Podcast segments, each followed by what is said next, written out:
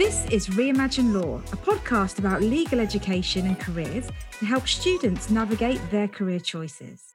Hello, and welcome to this special edition of Reimagine Law. My name's Sass. I'm one of the producers on the show, and I was delighted when Fran, one of the Reimagine Law hosts, dropped me an email recently to invite me to join her at the Pupillage Fair 2023 in central London.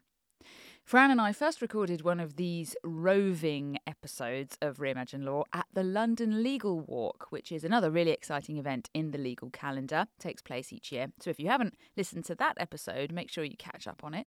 But right now, I invite you to follow us into the very bustling crowds of the Pupillage Fair 2023 and hopefully find out a little bit more about the event and about what pupillage is. Hello, It's nice to see you. Here we are again, another legal event. Indeed, we're in London at the 2023 Pupillage Fair, run by the Bar Council. So just tell me what pupillage means for somebody that has no idea. Yeah, pupillage is the training years for being a barrister. So, um, in short, you'll do your educational stages, either a law degree um, and then a postgraduate course, or, or an, another degree that isn't law, a conversion to law, and then another bar postgraduate course.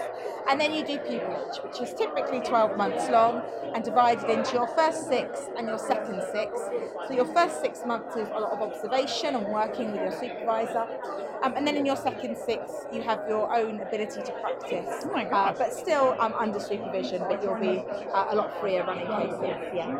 Right. And so the pupillage fair is. Tell me. Um, it's showcasing all of the different pupillages that are available across the UK. So we've got loads of um, amazing exhibitors from different chambers. We've got a CV writing workshop upstairs. There's some seminars. Um, there's representation from some charities that have opportunities for barristers to be involved in them, and of course the four inns of court. And what- remind me what the Inns of Court are again. Yeah, the Inns of Court are, are four historical institutions, and every barrister has to be a member of one, and they can get called to the bar via their Inn of Court. But they're fascinating institutions that actually um, offer a lot of scholarship opportunities and a lot of educational opportunities for students. So we'll see if we can catch up with them later. Absolutely. Let's go. Fab. So we are joined uh, by Phil Robertson, who's Director of Policy um, at the Bar Council. Phil, thanks for joining us. Lovely to see you today. Great to see you too. Um, could you help us and tell us a bit about what the Bar Council is? Sure. So the Bar Council is the representative body for barristers. We represent all 17,500 barristers, employed, self-employed, in every circuit throughout England and Wales, and also barristers based overseas, mainly in Europe, but also elsewhere in the world. Wow. Yeah, that's a lot, that's task. um, and what kind of work does the Bar Council do? Um, really, a bit of everything. So a- anything that falls under the representative umbrella, uh, we do. Uh, within the Bar Council itself, we have the policy function uh, that I head up, uh, but we also have our communications and marketing function, public affairs, an executive office, or the office that looks after our chair, vice chair, and our chief executive, and we have a big commercial arm as well. And under that comes our trading and events. So today we're at the Pupillage Fair, and that is mainly being arranged by our, our fabulous events team. So we really do a, a bit a bit of everything. A really interesting organisation, actually, to be part of, I'd imagine. Yeah, it's, it's fascinating, and a lot of the work we do is uh, is work that we have planned ourselves. But a, a huge amount of what we do is is reactive. So we we re- react to a lot of what is going on uh, in society in general. We react to uh, to work that is sent our way by the government. Uh, so we respond to a lot of consultations, for example. We do a lot on law reform as well. So uh, some of our work is proactive, but a lot is is reactive. so, why is it important for anyone who wants to be a barrister in the future to be aware of the type of work that the Bar Council is doing? I think it's important because we are funded by the bar and we are here to represent the bar. So it's really important that we are talking to barristers throughout the jurisdiction and, and overseas so that we know what the issue are, issues are facing the barristers that we represent. So they are feeding into us. But uh, crucially, when we are in uh, Whitehall or elsewhere trying to influence on behalf of the bar, we, we, we know exactly what it is that barristers want, want us to be saying. So it's, it's a real um, it's a real two way effort. Sorry, wait, just before we go too much further, I better just do a quick Google search. What is the bar legal? Here we go. In law, the bar is the legal profession as an institution. Okay. The term is a metonym for the line that separates the parts of the courtroom reserved for spectators and those reserved for participants in a trial, such as lawyers. Okay. okay. Bar. Barrister. Bar. Barrister. Okay. Got it. Sorry. Sorry, Phil. Carry on. And, and the other thing which is really important is as a representative organisation, we have a whole host of representative committees, working groups, and panels. So at any one time, we probably have about 500 barristers volunteering for us. Uh, whether it's on our international committee or ethics committee or race working group, whatever it might be, we get a huge amount of time from barristers pro bono, and it's important that they know what we're doing so that they then come to us and, and volunteer to be on our committees and indeed on the Bar Council. And it's right that you have the Young Bar Association as sort of one of the, the wings of the Bar Council. Yeah, so we've got the Young Bar Committee. Sorry, Young um, Bar Committee. No, not all. It's, uh, and the Young Bar Committee is headed up by the, the chair of the, the Young Barristers Committee and the vice chair. So at the moment, that's Michael and Amrit. Um, and what we try to do with the Young Bar is ensure that uh, the Young Bar Committee, but also Stuart, who is the, the member of my team who looks after the Young Bar, we, we want to make sure the Young Bar is feeding into all of our policy work. So whatever it is that we are working on on behalf of the bar, we want there to be a really strong young, young bar voice in there. The committee is very, very active, uh, and, and, we're lucky that we've got such committed barristers on it, but really such strong leadership as well. Yeah. Um, and so, for example, we have a business mission, uh, a business trip to Kenya next week, and Amrit, as vice chair of the of that committee, is is involved in that trip and she was last year last year as well. That's fantastic. We'll have to try and get a word with Stuart later if we can, Sass. Um, and finally, um, Phil, what top tip or tips would you give to someone who's looking to be a barrister in the future uh, to help them get there? I would say, first of all, persevere. It's, it, it can be challenging to get to get pupillage. It's a very, very competitive profession, as you would expect. So I would say to, to anyone keen to come to the bar, go to careers fairs at their university or law school, talk to their friends to see if they know any barristers or pupils that they might be able to speak to to get an idea of what life at the bar is like. Look on the Bar Council website where we've got a whole host of materials to try and encourage people to come to the bar. Uh, we run things like Bar Placement Week, which is when we uh, we put students, we place students in chambers throughout England and Wales. But we also work really closely with the inns, with the circuits, with the specialist bar associations. So I'd encourage people to just really do their research on what is out there and uh, be enthusiastic, be committed, put themselves forward to try and get a mini pupillage in a chambers or, or, frankly any other any other kind of work experience. But crucially, look at the Bar Council website because we have a whole a whole host of material there. And you might not be able to remember this, but the Bar Placements Week, uh, yeah. roughly when do the applications for that open, or or what time of year might people need to look at the website? Um, so the sorry, I um, put you on the spot with yeah, that one. you, you have. It takes place at the beginning of yeah. uh, July. Okay. But so the applications are much earlier in the year. Okay. I can I can check and let you know. Yeah, well, that's a good thing for our listeners to go on and have a look for. And of course, the pupillage fair is it at this time of year every year? Yeah, exactly. Yeah. Okay, this, so October time, mid October. Yeah. We were really lucky to be guided around the event by Rhiannon Ducan from the Bar Council. So let's meet our third musketeer. Yes, I'm also fairly new to the Bar Council. I'm the um, communications officer. I joined about six weeks ago now. So this is all very new experience for me. It's very exciting to see the pupillage fair. It's really and busy. Communications officer, what, what does that role entail? So my job involves essentially I'll answer the journalist queries. I also have to help write statements on, on behalf of the chair or on behalf of barristers as a whole. So my job involves communicating to barristers and on behalf of barristers as well okay. through the Bar Council. Quite a linchpin. Yeah. Fran and I were pretty relieved to have someone to show us around, someone who had the lay of the land, as it were, and someone to keep us on track so we didn't get too distracted by all the free goodies on offer as we went from place to place.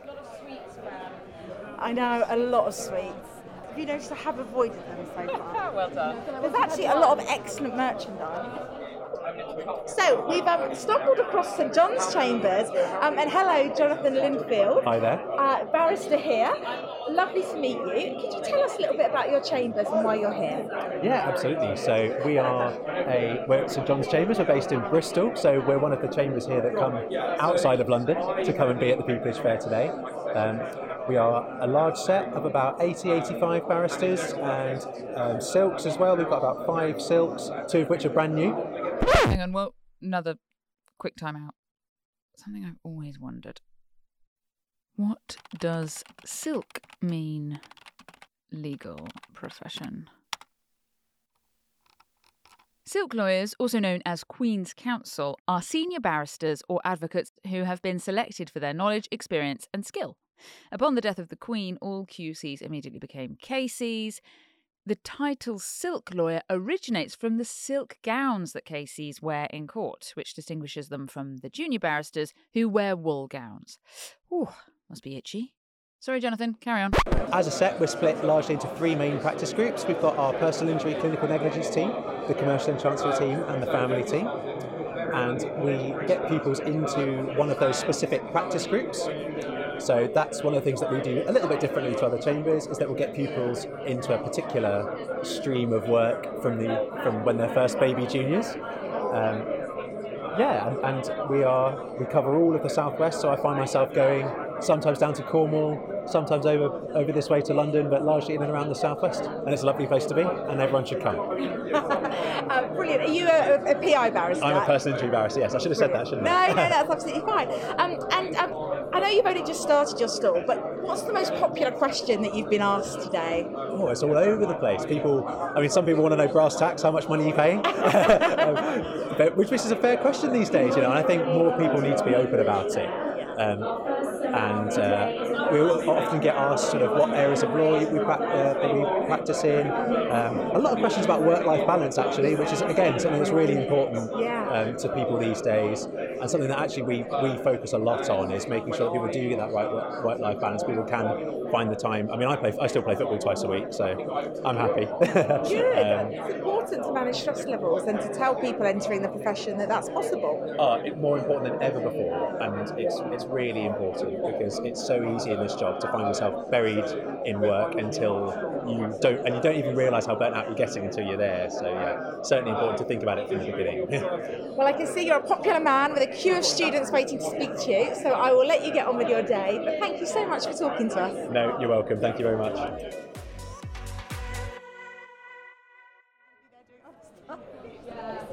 Yeah, I'm, I'm just curious about. So the, I've had a couple of people say that it's quite a difficult process. It's quite a mm. slog, the application Yeah. process. Might people have to do it one or two times? Is it? I mean, Multiple times. Really? Yeah, I did it for years and years. Really? And I think I had 18 first round pupillage interviews oh, and two second rounds, and only was offered one pupillage from those second round interviews. So it's a real labour of determination and perseverance, as Phil said. I don't know, you, you must have to really develop an understanding of the process and. Um, yeah, and there's just a lot of applicants for a few places. So, and I think a lot of it is also about finding the right fit. So, as soon as I got my offer from my chambers, I remember being like, "Of course, I was going to come here. It feels so natural. These are the people that." And of course, I wasn't going to go to these other places that actually I was not such a good fit for culturally in, in, in the set. So. I think it's like any job. Sometimes it clicks with the organisation, and sometimes it doesn't.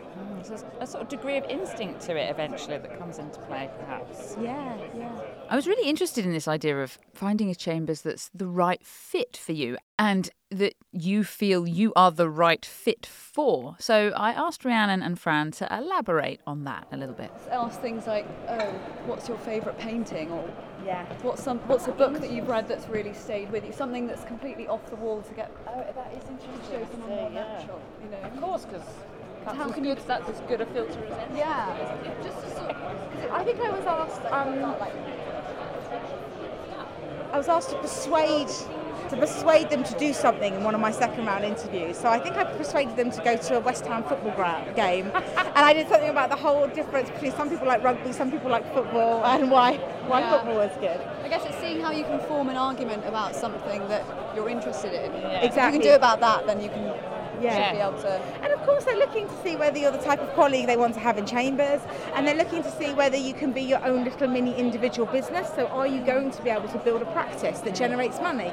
And then the percentage of your, your money that you generate will, of course, go into the, the, the chambers pot to pay for things like the parking teams. Of course. Moving on past table after table of shiny free stuff. So these guys have got mugs and pens. There's a lot of sweets. We've already said. What else have we got? What did you of say good about? tote bags. What as did you say about the um, stress ball? Oh yes, the Judge Stress Ball. That's at 4 PB. Should we go and see them? Yes, should we go back? They might have some left. We can come. Yeah, we want to get those before they go, don't we? Um, Seth, um, 3PB, Barrister Chambers, have got a stand, and we are joined today by Barrister Mark Callway. Hello.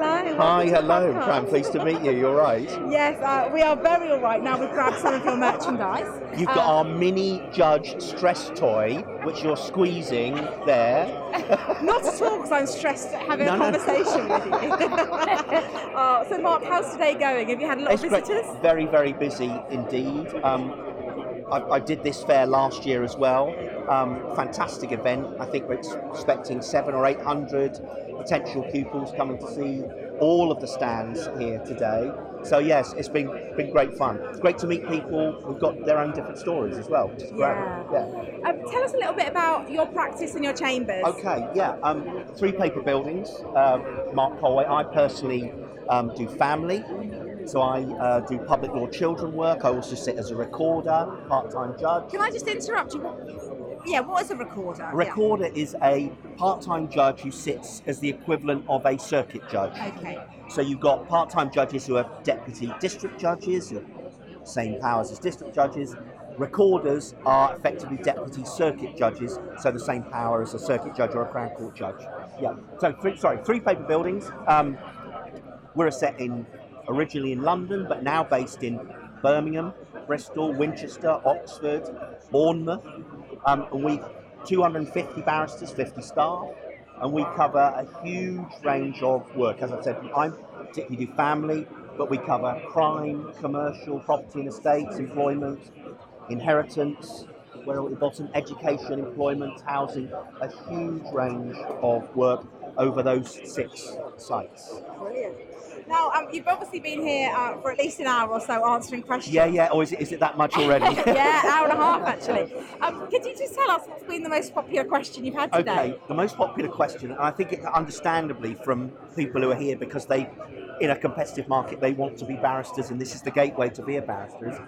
How do I make my application stand out from everybody else's? Absolutely. And it's a, I think you know it when you see it, yeah. and I'm on the pupillage committee in Chambers.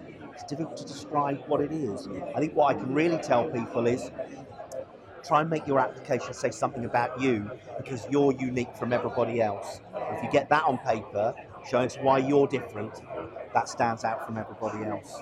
Presumably, when you've got the numbers you're looking through, you know, the slightest issue with spelling, punctuation, and grammar That's is going to be issue. yeah. We, we, we take on eight pupils. We get four, five, six hundred written applications, okay, which we then sift for the interview process. Um, applications that are um, that, that contain uh, misspellings, those are obvious grammatical. I'm afraid they're going to the out pile straight away. Makes so there are very si- absolutely there are very simple things you can do to get yourself on first base before you're. I, we get to that chat about what makes your application stand out. Make sure it's going to be fully considered. You're filling all the boxes in correctly. You're making sure it's punctuated and spelled correctly. Absolutely. Thanks so much for talking. Pleasure. Thank you for letting us raid your merchandise. Absolutely. Take some more because otherwise we've got to take it home. Yeah. Come back, Fran, later on. I, yeah? I think one squeezy judge is enough for me. Um, You said that, not me. Okay. So, Sass, we've just made our way over to uh, one of the Bar Council stalls, and I can see there's this awesome uh, easel. Why do you want to be a barrister? Full of post-it notes in lovely colours with lovely um, different thoughts of presumably delegates that have come today have put up there. But more importantly, uh, we've bumped into the wonderful Stuart uh, McMillan, who's the Policy and Programmes Manager for the Young Bar and the Employed Bar. Hello, Stuart. Hi. Hi. Um, can you tell us a bit about your role at the Bar Council? Yeah, of course. So um, I look after uh, the Young Bar, which is all barristers uh, from pupillage, uh, from post pupillage up and up to seven years post qualification. So these are the guys who are really trying to build their practice. Um, they're, they're at the very beginning and they are they need a lot of professional development and support which we offer them um, a lot of programs to sort of get to know other barristers and a lot of uh, kind of materials and resources some of which we've got here today We heard um, your colleague Phil um, Robertson earlier talk about the Young Bar Committee. Yes. Um, do you do you work closely with them? Yeah, yeah, absolutely. So the Young Barristers Committee is kind of the beating heart of the Young Bar representative function. Um, I work very closely with its chair, Michael Harwood, uh, and its vice chair, Amrit Dhanoa. Um, we've been working really hard this year on kind of visibility and getting the word out there. Mike's been out on circuit with the chair of the bar. Um, just a few weeks ago, actually, we had um, the European Young Bar leaders, about 40 Young Bar leaders from Europe in London for what's called International Weekend. Oh. Um, and that we had a conference, we had a lovely dinner in Lincoln's Inn, um, and the chair of the bar was there, and also the president of the CCBE. So that, that kind of thing, you know, it really helps to bring people together. Actually, you know, um, we've talked a lot about um, self-employed barristers, employed barristers, and, and what they can do going around the different exhibitors today. But really, this idea of barristers being involved with their representation body, the Bar Council, um, is such an important part, and it, it's obviously a voluntary thing people can choose to, to, to, to stand for election or, or to be part of. Um, but it strikes me as a really important way to build that community if you're a young barrister. Absolutely, it's so important. Um, and you know, we've just had the bar council elections, um, and if you want to, if you want to be a part of the change that you want to see in the bar, yeah, you know, I would absolutely encourage people to uh, get themselves elected to the bar council. We do also have people on the Young Barristers Committee who aren't um, who aren't necessarily elected members. We often um, we often, if, if we can see a gap in the committee, whether that be kind of geographical or practice area, um, we will open um, sort of uh, discrete elections to get people involved. But I mean, and we've got a couple of them milling around here today. I think everybody they appreciate, you know, um, how much you can actually change if, if you become a part of it. And, and, and I think the young bar's voice is only as strong as as those young barristers who are willing to speak up. Brilliant. And, and lastly, going back to your wonderful board here with the reasons why people want to be a barrister, have you? Is there one particular reason that you like best that you've seen come out today? Uh, well, there's a, there's a, a, a lot of I love advocacy and I, I love uh, standing up for kind of uh, fighting injustice, and I think you know I think that's that's bandied about a lot, but I think it's it's so true, you know, and I think this this new generation of barristers, you know, we've got loads of aspiring barristers here today. I've spoken to some really you know enthusiastic people. Um, I, I, think it's more important than ever that, that you know that this belief in kind of standing up for, for, for people and representing people. Um, you know, all, all, all, all, people that need representation. That you know, the diversity of society um, is is yeah. I think that's that's the real key thing. So it's great to see some of the some of these post-its uh, kind of really speaking to that. Brilliant. Thank you so much for your time. I was really starting to get a clear picture of what was involved in getting pupillage by this point. I'm also curious, do all do all chambers practice the same areas of law more or less? No, that's a really good point actually, Seth. Thanks for raising it. Um, some chambers are specialist in one area. So the chambers I was in was, was purely crime, and some chambers do a few different areas. Uh, they're called mixed sets or common law sets generally.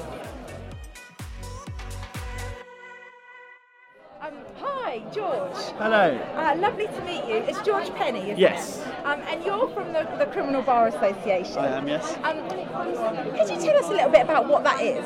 I, I probably could. Um, let me just check what the Yeah, Criminal yeah, Bar yeah. Association is. Because I, I, I, the thing about the Criminal Bar Association is it is mostly made up of volunteer criminal barristers doing Uh, The mission statement of the Criminal Bar Association is that it exists to represent the views and interests of the practicing members of the criminal bar in England and Wales, and that obviously has two parts. The first part is that kind of representative function, perhaps best exemplified last year, you probably saw through the strike action taken by barristers, coordinated by the CBA. But it also exists to have that ongoing dialogue with persons in authority, be that government or other stakeholders in the criminal justice system, to make sure that the views and interests of independent criminal barristers at the English bar are represented. But then it's also got that other side, which is, as well as the advocacy component, training and assisting criminal barristers both with their continued professional development, but also assisting those who are interested in a career at the criminal bar in that pathway to that eventual career that they desire. It sounds like a really fantastic organisation. Um, and do, do barristers sign up to it once they're sort of barristers, or is there anything that students can do to get involved? So it's possible to get involved both as a barrister and as a student. The Criminal Bar Association as an organisation is largely in its work provided by criminal barristers in independent practice who volunteer their time uh, and abilities in order to keep the organisation running, as well as the excellent work of Aaron and others who continue managing the whole thing on, on the sort of administrative side. But, but students as well are able to get involved. There are some specific events which are focused more towards students, and then of course students are welcome at some of the events which are intended more towards practitioners. And indeed, that can be an excellent way to get an understanding of what criminal practice is really like at the bar, and also to meet people who'd be, I'm sure, happy to talk with anyone who's an aspiring barrister about pathways to the criminal bar. Wonderful. And presumably the CBA has a website that, that listeners can go to. It does. The address of that website to be put to Google. um, www.criminalbar.com. There we go. Oh, thanks, George, for speaking to us, and have a great day. Yeah, you too. So, um, Ellie, lovely to meet you. I'm right, you're a second year undergraduate law student. Yeah. Can you tell us why you're here at the Pupillage Fair? Yeah, so we basically just came to get some more information. Um, obviously, we're only second year, so it's still quite early days. Um, but it's kind of dawning on us that we've got to apply quite soon. So coming to get some more information is definitely proving more useful. And are you looking to go to the bar? Yes. Yeah. Oh, brilliant. Um, and uh, what have you been to so far? Um, we've talked to a few of the chambers downstairs, um, some of the family law ones, criminal law, that kind of thing, um, and some of the bar schools as well, um, which has been quite good. Yeah, really helpful to be able to see that next educational spa- Yeah. stage. Um, and what have you found so far to be the most helpful thing that you've been to? Probably the bar school stalls. Yeah. Um, they've really kind of explained all the different scholarships and funding and stuff because it, it's expensive. Yeah. um, but yeah, and also the chambers and things. They've been talking to us about mini pupillages and stuff like that, which has been really good. It can feel really overwhelming, can't it, when you first start to look at the bar, especially if loads of the, uh, the people you're at university with are looking at the solicitor route. It can Yeah, feel quite overwhelming, and I think this is a nice space to come to to get a bit of that clarity. Yeah, it's been really good. Oh, thanks so much for talking to us today, and enjoy the rest of your day. hi, it's Chris? That's right. Uh, Chris, um, and am I right that you're a student at the moment? I am, yes. Where are you studying? At the Inns of Court College of Advocacy. Brilliant. And we've come across uh, today to uh, your stand bringing disability to the bar. Tell us about that. Well, this is actually our first ever pupillage fair, and uh, we were invited um, by the uh, Bar Ca- Council, and um, we're very excited to be here. But what we want to do really is um, promote accessibility um, to the bar for disabled aspiring barristers, and also we we just really want to um, assure, assure, reassure uh, students um, that we are here for them. And yeah, and we offer a number of schemes, so a mini pupillage scheme and a mentorship scheme. Uh, the mini pupillage scheme is very popular, Yeah. and uh, we've had some good feedback for that. Um, and we were just saying we, we couldn't actually believe how many people had approached us and uh, were interested. Um, we were saying that perhaps uh, maybe sometimes people are a little bit reluctant to to um, uh, talk about their disabilities or they feel that perhaps uh, it's not, not appropriate to, to raise here in this environment. But that's exactly why we are here and that is exactly why we started this organisation. And we're just so happy to, to be here and, and to, to represent um, disability. or ability, I should say. Absolutely. And I think it's really key to get that message out. The bar is for everybody. Um, there is a space for everybody. Um, if our listeners wanted to learn more about um, disability at the bar, um, how can they find out more? Is Well- there a website or? Yep, so we have a website. Um, we're on uh, social media as well um, Instagram and Twitter. I was going to say Facebook, but everybody tells me, oh, nobody uses Facebook anymore, so I'm, I'm officially old now. but uh, yeah, uh, LinkedIn, uh, Instagram, and Twitter um, under the name of Bringing Disability to the Bar. Thanks so much for talking to us today. It's Thank been you. brilliant. Have a good day. We were headed towards our final interview of the day, a stand populated by representatives of the four Inns of Court. Now, from what I'd picked up throughout the day, I imagined that this part of the pupillage process was something like the sorting hat ceremony from Harry Potter. I'm Fran. Nice to meet you. Nice to meet you. I'm Daniel. Hi. I'm joined here today by Daniel Hawes, who's the Outreach and Scholarships Lead at Gray's Inn. Hi, Daniel. Lovely to see you today. Hi, great to see you both. Daniel, can you just help us uh, with what an Inn of Court is? So, an Inn of Court is a professional membership association, and there's four of them. So, we have a regulatory role that we do on behalf of the, uh, the bar regulator, the Bar Standards Board. So, we, so every person that wants to be a barrister has to join an Inn of Court, and they have to get called to, uh, called to the bar by that inn, the graduation process.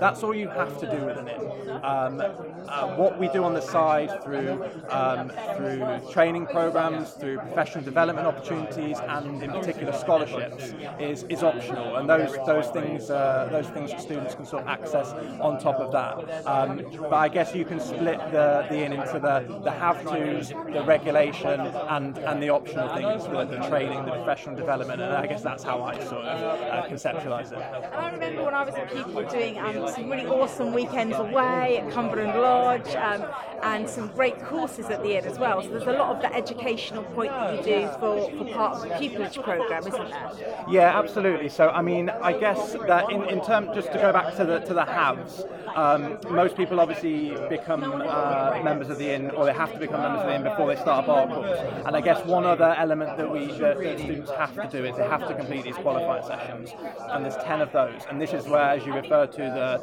the Cumberland Lodge residential weekend opportunities come in. So, I mean, these are fantastic opportunities that students have to do ultimately because the Bar Standards Board requires them to do it. But you can, uh, more than it being a box ticking exercise, you can actually gain real sort of professional experience from here, uh, from the from the opportunities. It can help you network. It can help with your with your career development, your advocacy, these sorts of things that maybe you've never had access to as a as a student before you joined an inn, uh, and all of a sudden, you know, you have this huge network of, you know, maybe like a quarter of practicing barristers and, and judges in the profession that you can sort of, you know, you can tap into that knowledge, and you know how we deliver the qualifying sessions is um, is, is a way for, for students to get that knowledge. We have training programs that that support um, pupil members and practitioner, uh, uh, newly qualified practitioners as well. So that kind of training runs through, and that professional development um, is something that's with uh, with with the inn throughout uh, people's professional careers. So the qualifying sessions, um, am I right that there's 12 qualifying sessions that everyone has to do? Or tw- There used to be There used to 12. be- and very, very, very, ve- very recently, in the last couple of years, it's changed to 10. And what we have now is we have qualifying sessions in five different themes. I'm not going to reel them off, but they're on the, they're on the, they're on the website. I went to Um, dinner and did lots of networking at dinners when I was yeah, a, a student. So I think that was, a, that was the, the traditional approach was uh, was dinners, and I think initially you had to do as many as 36 qualifying sessions, and they'd all be dinners. Uh, and that dining element, I guess that collegial element is still a part of most qualifying sessions, but we're really focused on the education of our of our members. So every every qualifying session has to have uh, be related to an education theme, um, and from the 10 qualifying sessions, students have to do one in each of the five themes, and then for the other five, they can choose what they want to do. So, for example, if you haven't had um, much opportunity to sort of practice your advocacy, advocacy, you can do your one uh, qualifying session advocacy and leave it at that, or you can do up to six qualifying sessions in advocacy and really sort of take the opportunity to, to have the experience of mooting, advocating in front of barrister, judge volunteers of, of an inn, and um, you know getting that practical feedback, and that can help uh, uh, that can help improve your prospects as you sort of go through your career and go to apply for pupillage. You can really get something uh, substantial out of the qualifying session program. Um, and, and lastly, Daniel, just on the topic of scholarships, because I know all four of the Inns of Court offer some absolutely wonderful scholarship opportunities for students. Um, are you able to just give us a bit of an understanding of the kind of timeline on that? Like when might um, somebody want to look on a website to see about scholarship applications? Sure, it's great. It's, it's really helpful if you understand, if you're thinking about a, a career at the bar, that you at least have, read and understand the criteria, and that can really help you as you go through university to sort of work out what are the sort of competencies that the profession is looking for. Um, in most cases, scholarships uh, for prospective students, whether that's non-law students doing the GDL or bar course student, uh, prospective bar course students that, that want to start on the bar course, is that they would apply a year before um, before the year they want to start that course. So, for example, if you were going to do a three-year undergraduate in law and you wanted to do the bar course after that, you'd be looking to apply at the start of your third year uh, of university. For bar course, which is the principal um, funding opportunity that the inns have, uh, the, the application window is always the same.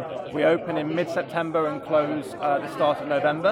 Um, we, uh, we then interview in March and we award through the summer. So you sort of go into to summer term, um, you'd have certainty about whether you have a scholarship, the amount of money you're going to get from that, and you'd be able to hopefully have a nice summer break and then start your bar course in September. I was a scholar from one of the inns, and it was life changing. So I, you know, I really would encourage listeners to take as much as they can from, from the opportunities available. Yeah, absolutely. There's no downside to applying for a scholarship. Um, if you're interested in the profession, there's obviously a financial element that's going to be helpful to most people, and a prestigious element that's going to be helpful to everyone. This is a very competitive profession, and scholarships is really one of the ways that can that can help you uh, demonstrate to future chambers and employers that you meet the competencies, and uh, you've been able to demonstrate that at an early stage as well. So, um, good luck if you are applying. Um, Daniel, thank you so much for your time today, and we hope you have a really good day. That was it. We'd done a full circuit of the Pupillage Fair 2023 and found ourselves back where we started. We grabbed our coats and made our way out to the considerably quieter foyer. There we go, that was that. That was a good session, wasn't it, Sass? Round up question for you. Yes. What is a mini pupillage? Ah, good question. Um, that's like a week or possibly even a few days worth of experience with a set of chambers. So Okay. you'll be shadowing a barrister, sometimes sit in chambers and, and shadow the work that they do. Okay, easier to get on to than a pupillage? Yeah, easier. Um, and often people actually can, can be a bit mistaken. I think they need to do loads of mini pupillages, but you know, one or two is, is sufficient. And it's a good way to see if you want to go into work in that particular chambers or an area of law or something like that. And also, Gray's Inn Road just landed for me for the first time. of course, that's why it's called that.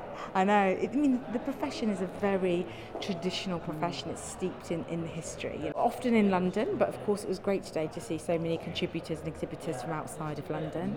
And to meet such a range of people from all walks of life. So that about wraps it up. Do take a look back through our catalogue and see other episodes we have recorded with barristers about the bar, including the role of a barrister's clerk, professional legal ethics unpacked, and my personal favourite, barristers. It's more than just wigs and gowns. Thank you to everyone whose Saturday morning we interrupted with our questions, and a very special thank you to the Bar Council and, of course, Rhiannon for supporting and facilitating this episode. We'll see you soon for the next episode of Reimagine Law.